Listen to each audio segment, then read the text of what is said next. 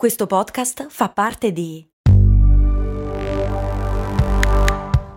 Voice Podcast Creators Company. Benvenuti su Storie di Brand. Io sono Max Corona e ho creato questo podcast nel 2019 come un hobby, tanto che lo registravo senza mezzi. Addirittura i primi episodi li ho registrati con il telefono, senza neanche un microfono per farvi capire. Oggi, più di 4 anni dopo, il podcast è cresciuto, conta più di 5 milioni di ascolti e la qualità, permettetemi di dirlo, è enormemente aumentata negli anni. Ho deciso quindi di rifare questo primo episodio seguendo gli standard qualitativi attuali. La storia è la stessa del 2019, ma la produzione è cambiata. Story di brand per me è stato un percorso, sia a livello di qualità delle storie sia a livello di qualità audio, un percorso che comunque rimane e che potrete notare nel corso degli episodi. Ricordate sempre che dove finiscono i miei mezzi inizia la vostra immaginazione. Buon ascolto da Max Corona. Stai ascoltando Nike, un viaggio in Giappone.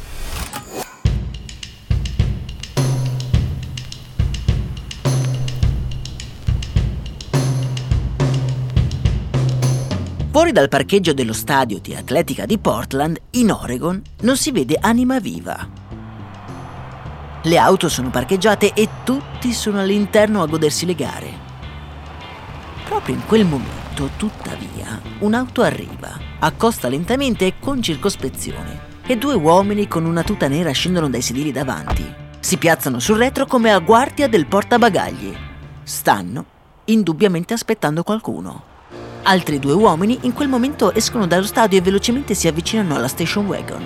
I quattro uomini si guardano. I due in nero aprono il portabagagli lentamente e istintivamente il volto dei due usciti dallo stadio si deforma in un'espressione di stupore e meraviglia. Ma che cos'è che stanno guardando? Uno dei due allunga la mano verso il bagagliaio, ma il portellone viene chiuso di scatto. In fondo, un patto è un patto, non è vero?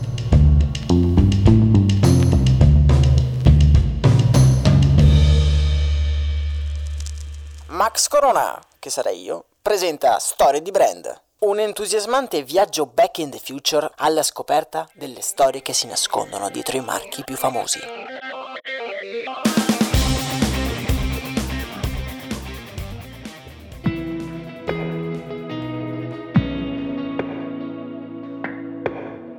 Bentornati in questo nuovo episodio di Storie di Brand e gli ascoltatori più affezionati di questo podcast probabilmente saranno un po' interdetti. Ma come? La storia di Nike sono anni che è presente in questo podcast. È vero, Nike è stato il primo brand che ho raccontato in questo podcast, episodio uscito nel lontano ottobre 2019. Un episodio registrato in maniera rudimentale, addirittura con il telefono. Sono passati anni e il format di storie di brand si è evoluto ed è diventato una produzione vera e propria. E anche per dare valore a quel primo episodio di storie di brand, che vi lascio comunque in descrizione, oggi vi voglio riproporre quello stesso episodio, però rifatto con lo standard qualitativo attuale. Vi ricordo che se siete appassionati di questo podcast sono sicuro che sarete iscritti al canale podcast e se non lo siete, beh, vedete di rimediare. Oggi raccontiamo la magica storia di un sognatore che con una semplice idea ha girato il mondo e ha fondato uno dei brand più coraggiosi e unici della storia. Siamo pronti a partire, vero? Saliamo sulla nostra macchina del tempo, un viaggio forse già fatto, ma che comunque sa di nuovo. Partiamo!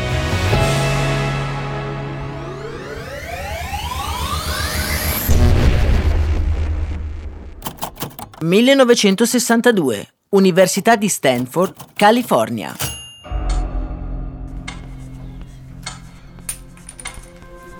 È estate. Nell'aula c'è un caldo soffocante e un giovane alto e allampanato sta scrivendo il suo tema d'esame. Nonostante l'afa e la penombra in cui è immersa l'aula, la penna del giovane viaggia sulla carta ad una velocità sorprendente. L'argomento dell'esame recita così l'avanzata dei marchi giapponesi come Nikon e Canon nel mercato occidentale delle macchine fotografiche. Il ragazzo scruta l'orologio appeso sopra la cattedra, mentre il professore lo guarda con aria annoiata. Il tempo a sua disposizione è ormai finito. Quindi si alza e consegna il tema al professore che annuisce distrattamente. Il ragazzo si incammina verso l'uscita, ancora con la mente persa sull'argomento dell'esame. Girovagando per il campus, finisce davanti al campo di atletica. La vista dei suoi colleghi studenti che provano la partenza sui blocchi gli fa balenare in mente un pensiero. E se succedesse la stessa cosa con le scarpe da corsa? È un tardo pomeriggio d'agosto del 1962. Quel ragazzo imbambolato e appoggiato alla rete è Phil Knight e lui ancora non può saperlo. Quell'idea lo perseguiterà per tutta la vita.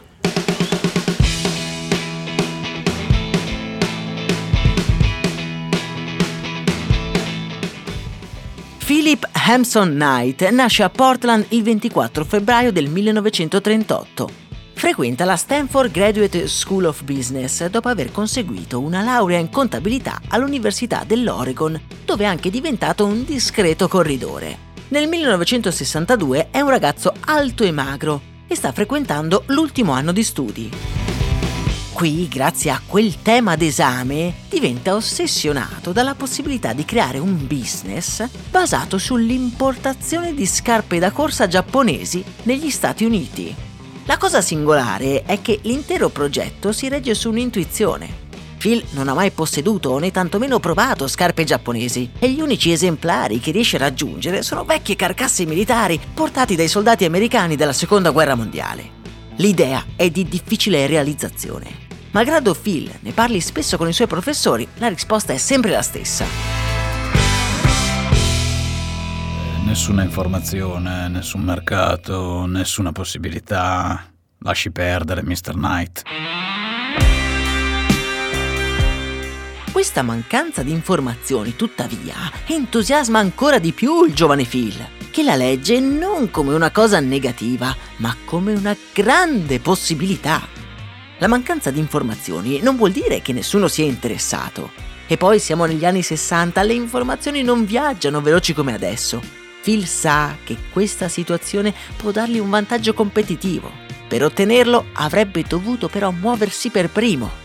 Non sarebbe stato lì ad aspettare che le informazioni di scarpe giapponesi arrivassero a lui. Sarebbe andato lui loro incontro.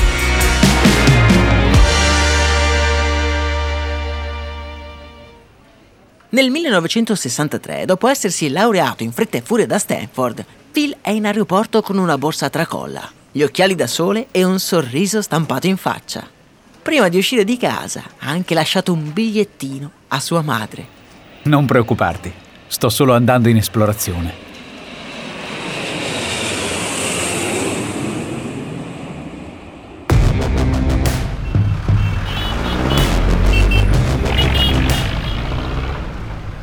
Dopo essere arrivato in Giappone, Phil comincia un lento girovagare senza una vera meta, finché non arriva nella cittadina di Kobe.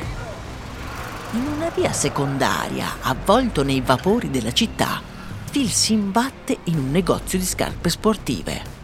Ah, proprio quello che stava cercando. Le scarpe esposte hanno qualcosa di particolare. Subito gli balza all'occhio una qualità eccellente. Sono affusolate, slanciate, colorate con un marchio simile ad una rete sul lato. Mentre ha in mano una di quelle scarpe, la mente di Phil viaggia veloce. In America sarebbero andate a ruba, ma meglio non correre troppo. Effettivamente ci sono prima dei problemi da risolvere. S- eh, sca- scarpe? Eh? Eh, chi? Eh, produce, no? Eh, chi le... Farsi capire dal gestore del negozio non è una cosa semplice. Il gestore giapponese lo guarda sorridente prima di offrirgli una tazza di tè senza aprire bocca. Phil è un po' scoraggiato, ma mentre sorseggia il tè si accorge che l'uomo sta parlando al telefono e pochi minuti dopo torna nella stanza porgendogli un bigliettino. Phil lo guarda dubbioso, ma sul bigliettino c'è scritto un indirizzo e il nome di un'azienda la Onizuka Tiger.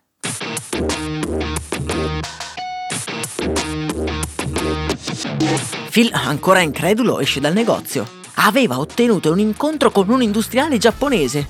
Proprio lui, il ragazzo allampanato dell'Università di Stanford, troppo magro per giocare a basket e troppo lento per gareggiare nella staffetta dell'università.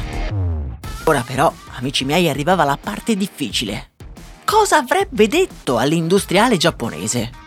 Lui non aveva niente, né l'azienda, né un negozio, né tantomeno dei clienti.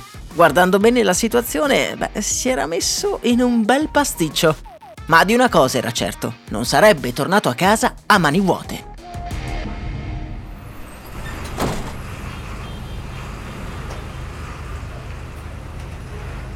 Il giorno dopo fa un caldo soffocante. Phil non ha dormito per la preoccupazione. Ha la bocca impastata per la tensione e goccioline di sudore gli scendono lungo le tempie. Adesso non ci capiamo. Io non parlo giapponese. E se mi ride in faccia? Oddio. Appena scende dall'autobus, però qualcosa scatta nella sua mente.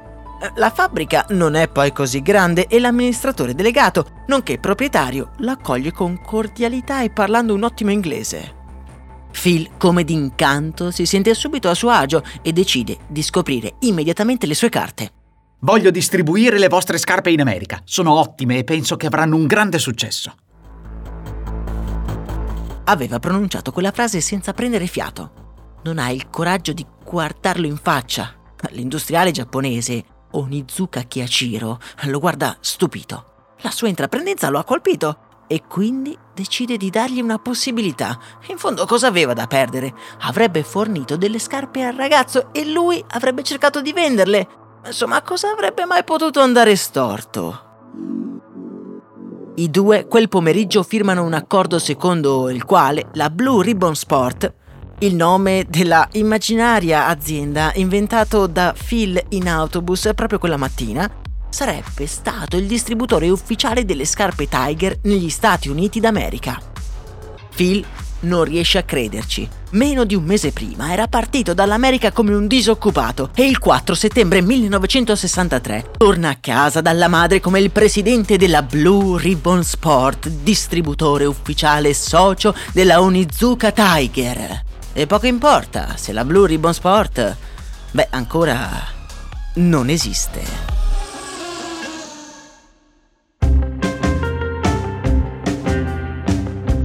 Knight è un neolaureato della Stanford University che all'inizio degli anni 60 vola in Giappone con un'idea un po' bizzarra.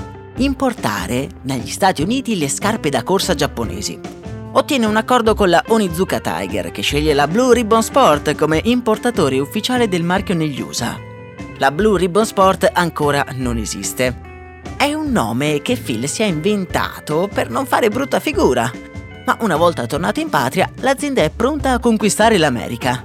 O meglio, eh, più o meno.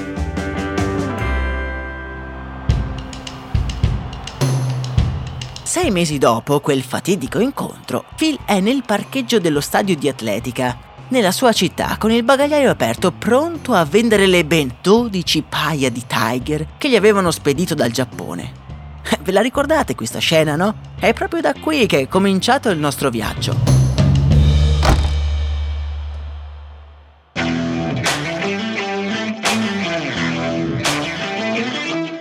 Fortunatamente le scarpe sono ottime e si vendono da sole.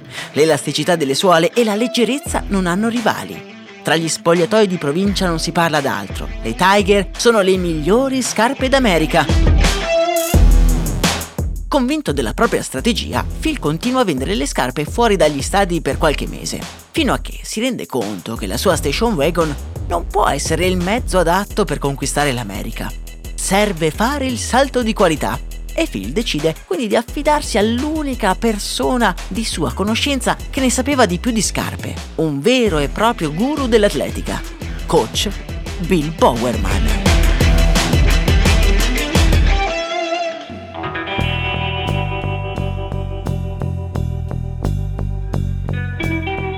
Bill Bowerman è un allenatore di corsa molto rispettato. Per dirvi, ha allenato alcuni dei più promettenti corridori americani. Ma oltre all'atletica è pervaso da una miriade di altre passioni. Bill è un vulcano di idee, spazia dalla scrittura a piccole genialate casalinghe. Phil non deve faticare troppo per convincerlo. Fidati di me, Bill. Potrai disegnare le scarpe perfette. E Bill non se lo fa ripetere due volte. L'investimento iniziale è di ben 1000 dollari, 500 a testa e fondano ufficialmente questa volta la Blue Ribbon Sport di Santa Monica, un rivenditore fisico delle Onizuka Tiger. Il negozio è molto piccolo e angusto, ma le scarpe stanno acquisendo talmente tanta fama nel giro degli atleti che gli affari cominciano ad andare a gonfie vele. Appena un anno dopo la stipula della società, la Onizuka Tiger e la Blue Ribbon Sport firmano un nuovo contratto. La Blue Ribbon Sport ha l'esclusiva sulle Tiger e in più ha la facoltà di disegnare dei modelli propri da vendere in America. In poche parole, coach Bill Bowerman ha completa carta bianca. Ogni singola scarpa che arriva dal Giappone viene ridisegnata e rivoltata come un calzino da Bill Bowerman, che poi produce un altro prototipo. Questo poi viene mandato in produzione in Giappone per finire finalmente sugli scaffali della Blue Ribbon Sport. Bill è un inventore incredibile e molte delle scarpe più famose ed iconiche portano la sua firma. Poco fa abbiamo menzionato l'amore che nutriva Bill per la scrittura ed è proprio questo particolare che stravolge di nuovo la vita dei nostri protagonisti.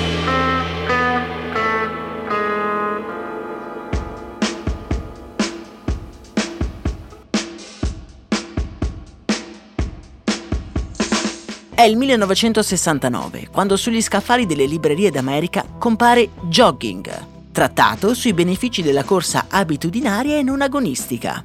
Negli anni quel libro sarà poi riconosciuto come la miccia che ha fatto detonare la corsa come un fenomeno di massa e non relegato alle piste di atletica. L'autore di quel libro è proprio il nostro Bill Bowerman.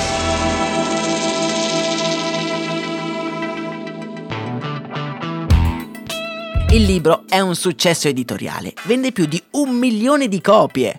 E dato il tale impatto, Phil Knight decide di cominciare a produrre delle scarpe pensate non solo per l'atleta, ma anche per la persona comune.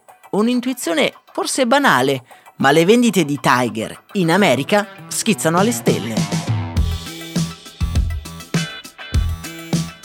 Grazie alle Olimpiadi del 1968 in Messico, queste scarpe ottengono un'enorme visibilità, tanto che le vendite superano le 300.000 unità e la situazione alla Blue Ribbon Sport diventa molto calda.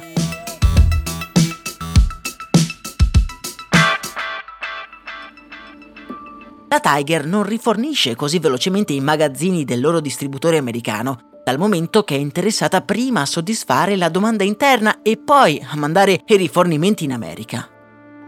La Blue Ribbon Sport non riesce così più a stare al passo con la domanda.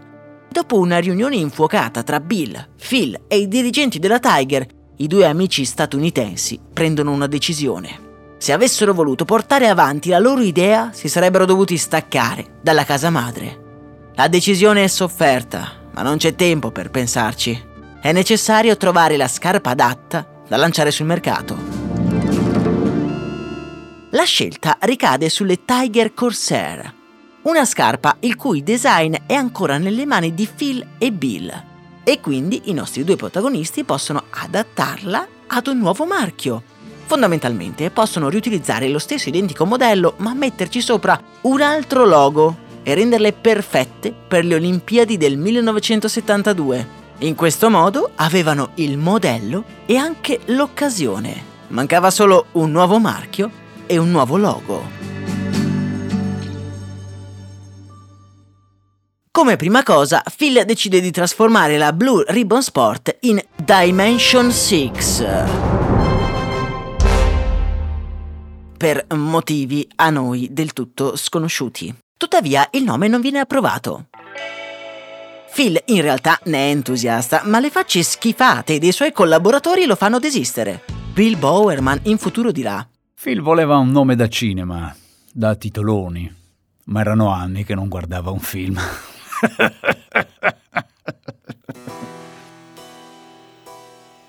Dopo giorni di brainstorming, uno dei dipendenti di lunga data propone un nome mitologico.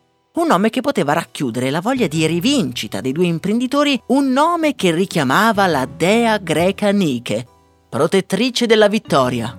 Un'associazione perfetta. Nike. Mm. Potrebbe essere Nike? è perfetto. Ok, il nome è scelto. Ora manca solo il logo. E qui il nostro Phil gioca davvero un ruolo fondamentale. Forse disegnando lui il mitico logo? Ovviamente no, ma la sua intraprendenza viene premiata ancora una volta. 1971. Università di Stanford. Di nuovo. Phil Knight, tutto trafelato, entra nella sala d'ingresso dell'università con aria furtiva estrae dal cappotto un foglio di carta e con una puntina lo attacca alla bacheca studentesca. Per un attimo si ferma a contemplare la sua opera, con un leggero sorriso sulle labbra. Contest nuovo logo. L'azienda Nike indice un concorso per creare il suo nuovo logo. Premio 35 dollari al design vincente. L'iniziativa di Phil ha successo e il concorso viene vinto da una giovane designer, Caroline Davison, che crea una versione stilizzata delle ali della Nike di Samotracia, un simbolo di velocità e intraprendenza. Quello che diventerà uno dei loghi più famosi della storia in realtà era costato solo 35 dollari ed è ufficialmente nato lo swoosh. Nel 1989 Phil Knight ricontattò Caroline e per il suo contributo la omaggerà con delle quote dell'azienda e un anello di diamanti raffigurante lo swoosh. Ad oggi Caroline è milionaria.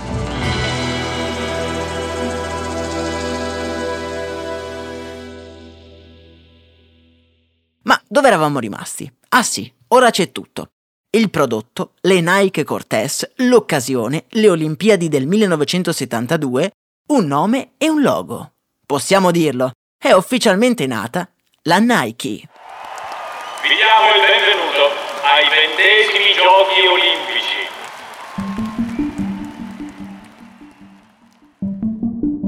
Bill e Phil si sono preparati per il grande evento come due atleti il primo senza la sicurezza di un marchio come Tiger alle spalle. I due imprenditori passano le notti a studiare tutte le gare in un magazzino sommersi dalle scatole delle famose scarpe bianche e rosse, le Cortez, sulle quali campeggia il gigantesco swoosh. La Nike è un'azienda piccola e sconosciuta e riesce a sponsorizzare atleti di seconda fascia, ai quali però non fornisce solo le scarpe da corsa, ma anche le Cortez sneaker da utilizzare durante il riscaldamento e le premiazioni. Con questa tecnica riescono ad esporre il modello, facilmente riconoscibile, ad una grandissima quantità di persone in diretta mondiale.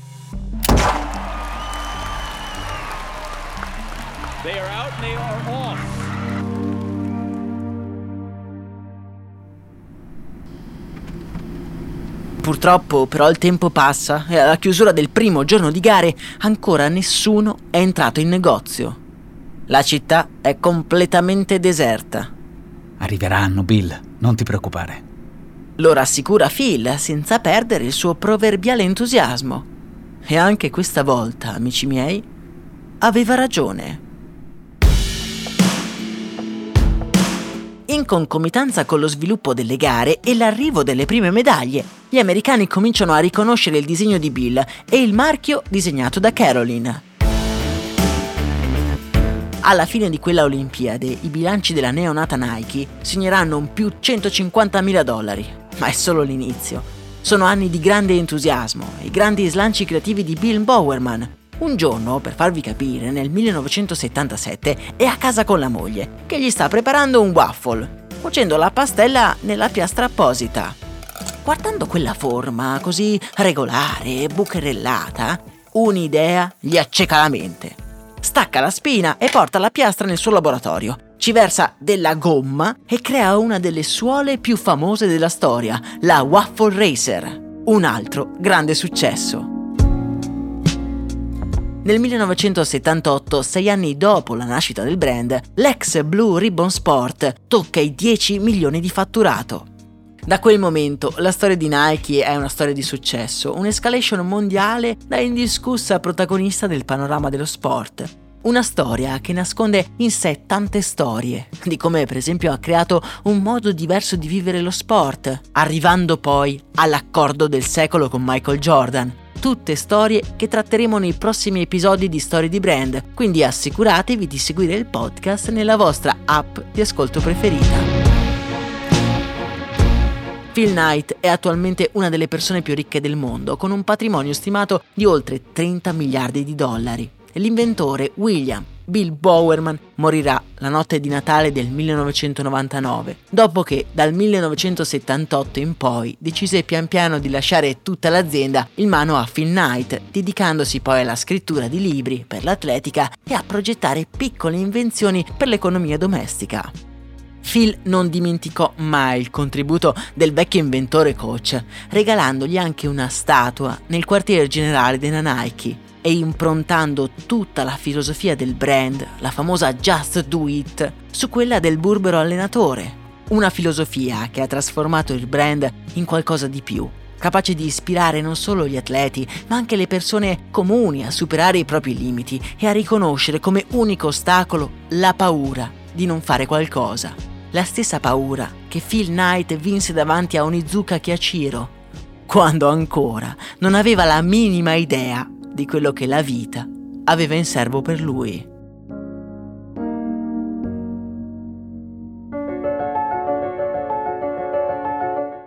Spero che questo viaggio vi sia piaciuto. Ci tenevo veramente tanto a ridare nuova vita ad un episodio che ha visto la nascita di questo podcast.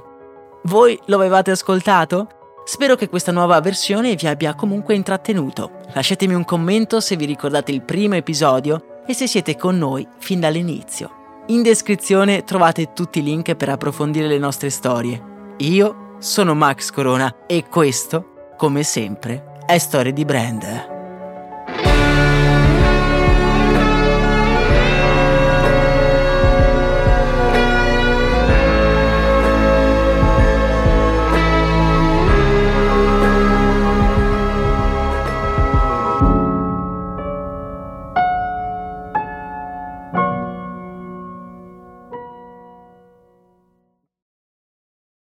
Adesso un bel caffè finito.